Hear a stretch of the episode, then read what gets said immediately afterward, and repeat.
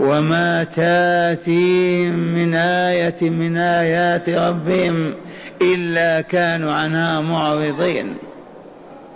فقد كذبوا بالحق لما جاءهم. فسوف يأتيهم أنباء ما كانوا به يستهزئون.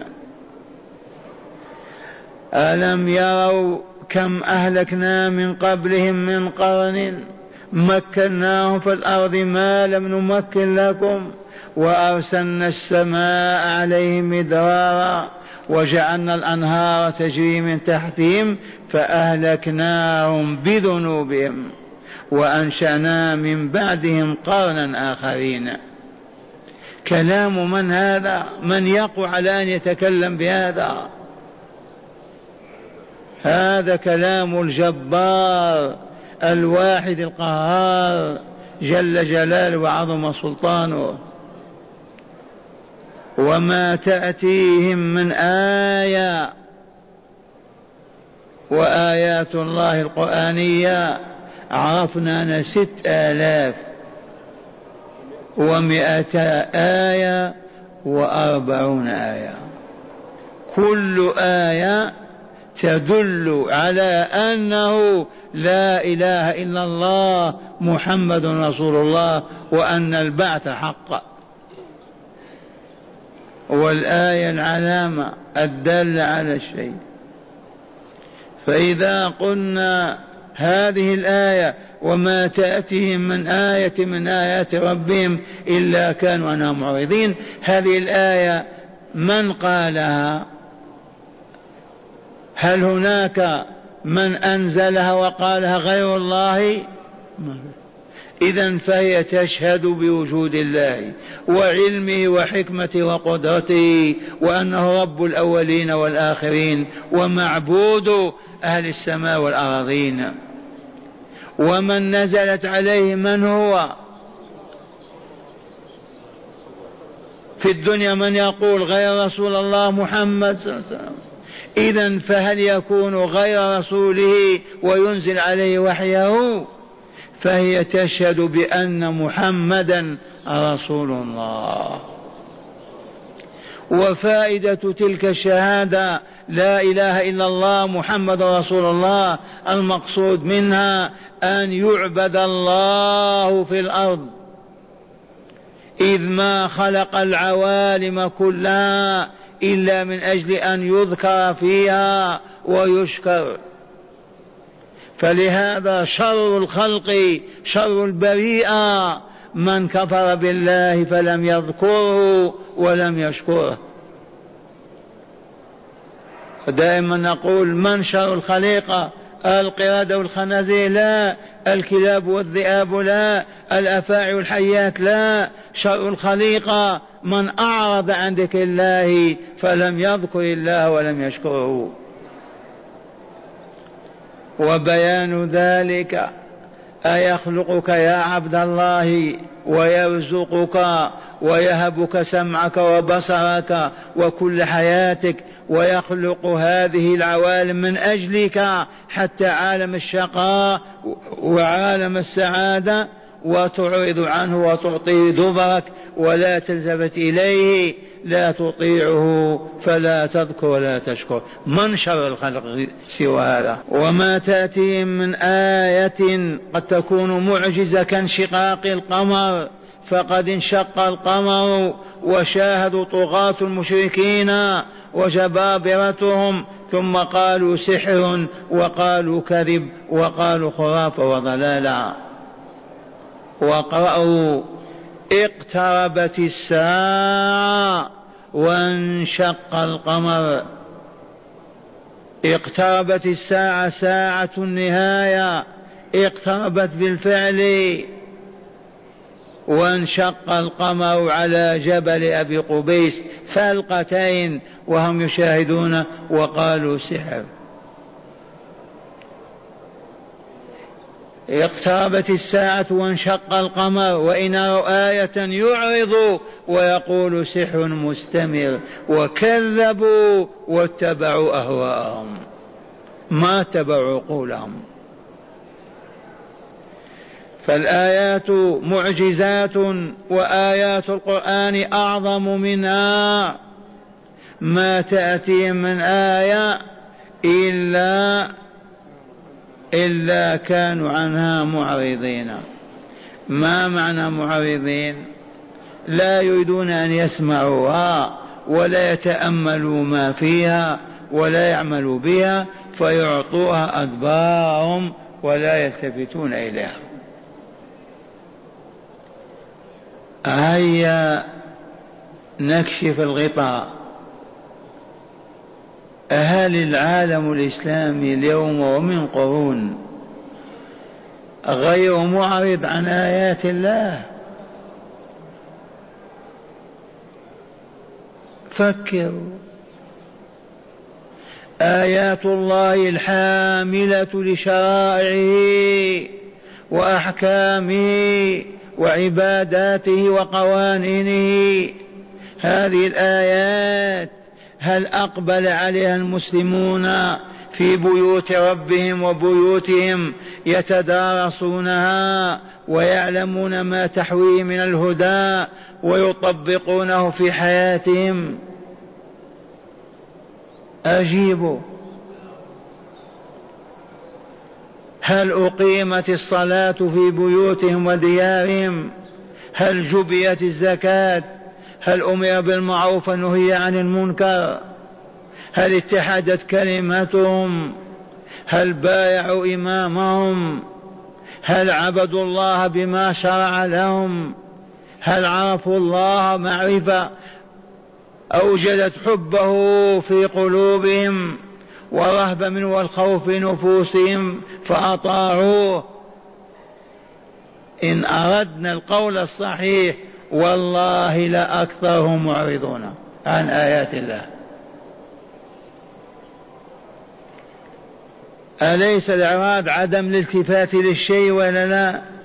يوم ما يجتمعون على آيات الله في بيوت الرب يحفظونها ويتدارسونها ويطبقونها وتظهر أنوارها في قلوبهم وآدابهم وأخلاقهم وسلوكهم وحياتهم. أولئك حقا أقبلوا على آيات الله.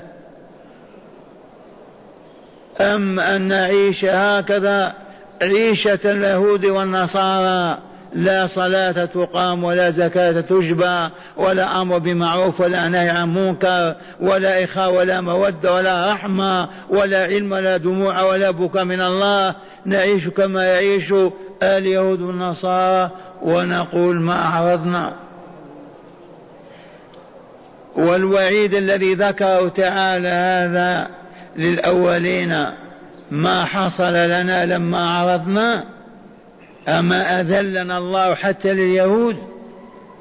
أما كسر هكذا بيضتنا وحطنا وألصقنا بالأرض وأصبح النصارى والمجوس يتحكمون فينا. تأملوا وما تأتيهم من آية من آيات ربهم التي ينزلها وحيا أو يعطيها معجزة وكرامة لرسوله إلا كانوا عنها معرضين.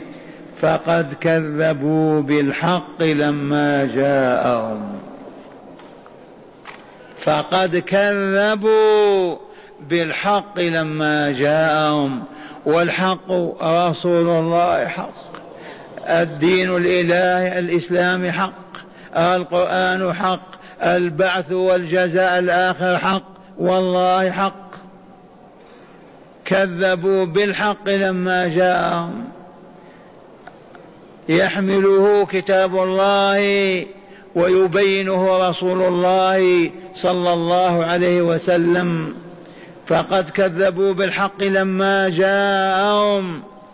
اذا فسوف يأتيهم أنباء ما كانوا به يستهزئون. أعرضوا وكذبوا واستهزأوا. بقي إثم أكبر من هذا. أولا أعرضوا عن شرع الله وكتابه وقوانينه. ثانيا كذبوا بذلك فلم يطبقوا ولم يعملوا. ثالثا استهزأوا وسخروا. إذا اسمع فقال تعالى فسوف يأتيهم ما كانوا به يستهزئون. فسيأتيهم فسوف يأتيهم أنباء أخبار ما كانوا به يستهزئون. ونفسها بقول فسوف حتى لا يقال تأخر عنا. وقت طويل لا بد وأن يأتي أخبار ما كانوا به يستهزئون. وقد عرفنا ما أصاب أمتنا لما أعرضت عن كتاب ربها وهدي نبيها. عرفنا كيف تقسمت وتوزعت وتقطعت بعدما كانت أمة واحدة. وعرفنا كيف افتقرت وهانت وذلت بعدما كانت أعز وأغنى أمة في العالم. عرفنا كيف ذهب الإخاء والحب والولاء.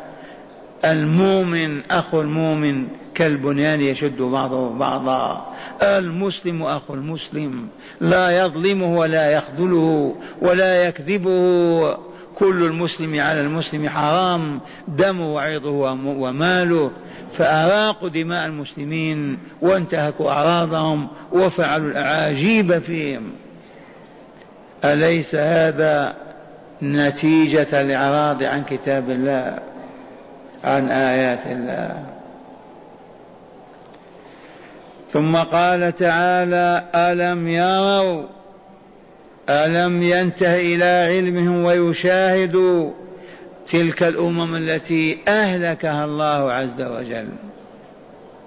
ألم يروا كم أهلكنا قبلهم من قرن؟ والمراد من القرن أهله والقرن مئة سنة وقد يقال سبعون وثمانون لكن الصحيح مئة سنة لأن النبي صلى الله عليه وسلم قال لبشر بن بسر لعبد الله بن بسر رضي الله عنه تعيش قرنا فعاش مئة سنة. فأخذ من ذلك الصحابة أن القرن تفسير الصحيح مئة عام. وقد يكون الجيل من الناس قرن. من اقترنوا كلهم في وقت واحد فهم قرن من القرون. ألم يروا كم أهلكنا من قبلهم من قرن مكناهم في الأرض؟ ما لم نمكن لكم. في التفات. ما لم نمكن لكم يا أيها المعرضون. مكن لهم بمعنى سادوا وحكموا وورثوا وملكوا وسادوا. الأمر الذي ما مكنه لغيرهم من هؤلاء المعرضون. ما لم نمكن لكم. وأرسلنا السماء عليهم مدرارا الأمطار الغزيرة. والنباتات على اختلافها وأنواع ما يحتاج إليه من الزروع والثمار والحبوب. وجعلنا الأنهار تجري من تحتهم أي تحت قصورهم وفي بساتينهم وحدائقهم. أهلكناهم بذنوبهم. هل هناك ذنوب؟ تسبب الهلاك وأخرى لا تسبب الهلاك. ممكن؟ هل هناك سم يقتل وآخر لا يقتل؟ يوجد. هل هناك حديد يقطع وآخر ما يقطع؟ هل هناك نار تحرق وأخرى ما تحرق؟ إذا الذنوب سنة من سنن الله. تهلك وتدمر وتسوق إلى الخسران والدمار. ما هناك ذنب؟ لا هذا لا يواخذ الله به. إذ الذنب معناه العصيان والتمرد والخروج عن طاعة الله ورسوله. وبهذا يؤخذ الإنسان من عاقبه ومن ذنبه. فسمي الذنب ذنبا لأنه كالذنب للحيوان إذا جرى أمامك حيوان تأخذه منين؟ من رأسه من ذنبه. فكل ما يواخذ به المرء من معاصيه سمه ذنبا وأطلق عليه الذنب. ألم يروا كم أهلكنا من قبلهم من قرن من القرون وأهلها مكناهم في الأرض. هذا أبلغ من مكنا لهم. مكناهم في الأرض فسادوا وحكموا وعاشوا هكذا ولهم دولتهم وسلطانهم مكنا لهم ما لم نمكن لكم أنتم. هذا فيه الاحتباك. لك أن تقول مكناهم في الأرض ما مكنا لكم ومكنا لهم ما مكنا لكم. وأرسلنا السماء عليهم مدرارا والمراد من السماء المطر وإلى السماء ما تنزل. يقول الشاعر وإذا سقط السماء على أرض قوم أرعيناها وإن كانوا غضابا. ورواية وإذا نزل السماء أي المطر بأرض قوم رعيناه وإن كانوا غضابا. ما يريدون. وأرسلنا السماء عليهم مدرارا والدر معروف اللبن في الضرع ذرة الشاء إذا تدفق لبنها بين يدي الحالب لها. وجعلنا الأنهار تجري من تحتهم. أنهار ماذا؟ العيون. أنهار كالنيل والفرات وما إلى ذلك. تجري مثل أنهار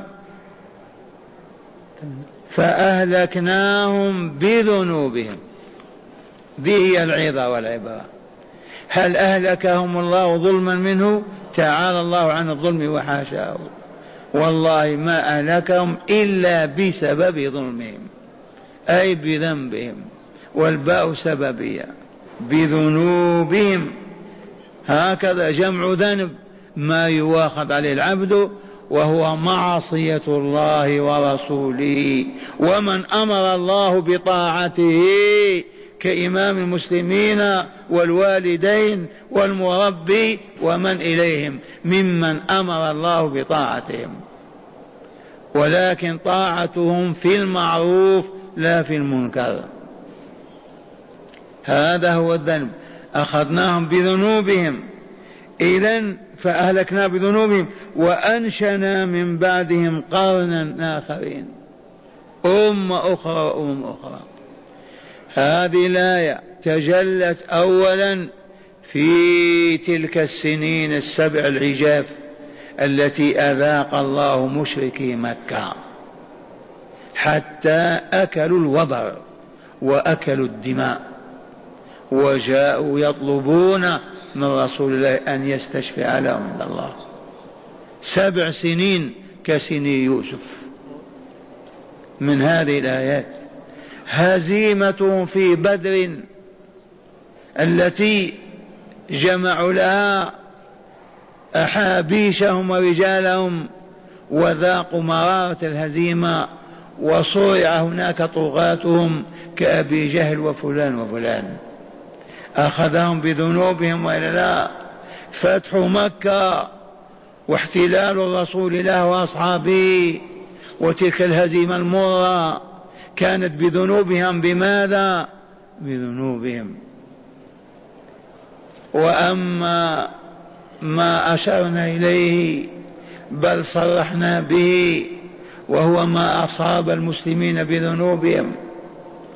من الاستعمار الذي تسلط عليهم وما أذاقهم من مر العذاب وما أذاقهم من هون ودون من أندونيسيا إلى موريتانيا.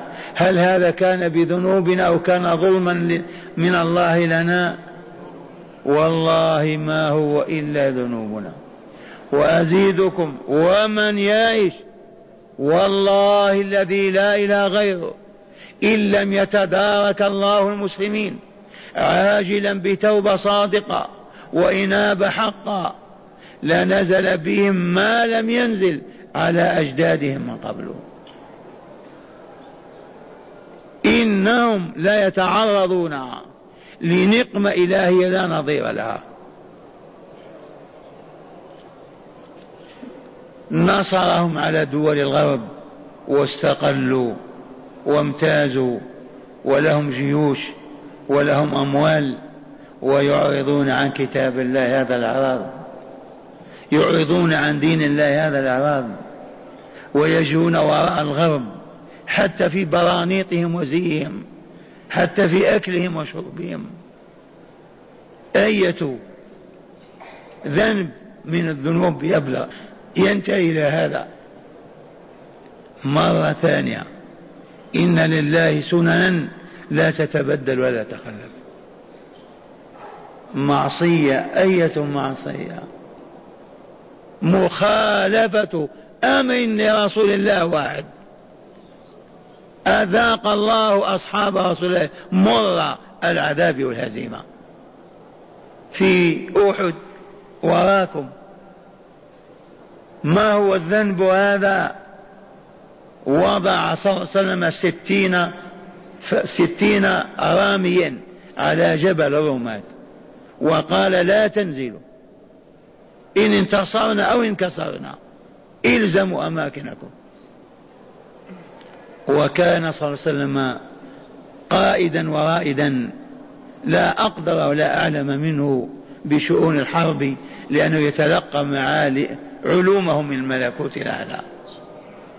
ودارت المعركة وانهزم المشركون. عشرة آلاف وفروا وبنسائهم هاربات يشاهدن. فلما رأى الرماة انهزام المشركين وفرارهم وتمزقهم قالوا نهبط قالوا لا تهبطوا. ما أمرنا الرسول بأن نهبط قالوا الآن انتصرنا لا معنى للبقاء. هذا هو الاجتهاد الباطل. لا معنى للبقاء هنا. فهبطوا إلا ما شاء الله. رئيسهم وكم واحد معه ما إن نزلوا من جبل الرماة حتى عرف خالد بن الوليد وهو قائد المشركين. قائد خيلهم عرف أن الهزيمة الآن تثبت فاحتل الجبل. لأن الجبل كان درعا واقيا للمجاهدين وراءهم. فاحتله خالد وقتل من عليه. ما إن احتل الجبل وسدد السهام والرماية حتى انهزموا. وجرح وجه رسول الله. كسرت رباعيته. دخل المغفر في رأسه. بسبب ماذا؟ بسبب الذنب وإلا لا؟ والله لا بسبب هذا الذنب. والله الذي أخبر بهذا. أولما أصابتكم مصيبة قد أصبتم مثلها. قلتم أن هذا قل هو من عند أنفسكم. من عند أنفسكم. عصوا الرسول فقط في قضية. اسأل العالم الإسلامي كم هو عاصي للرسول. في الحجاب الذي انتهى بين نساء المؤمنين ولا لا؟ زيد في الربا الذي أصبح حلالا شائعا في العالم بكامله. زيد في ماذا؟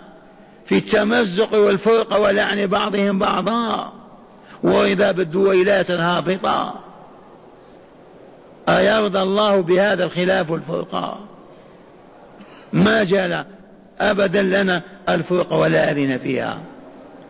ماذا نقول؟ ذنوب لا حد لها. وأكثر ما نقول كيف ما يؤمر المواطنون بإقامة الصلاة؟ ما المانع؟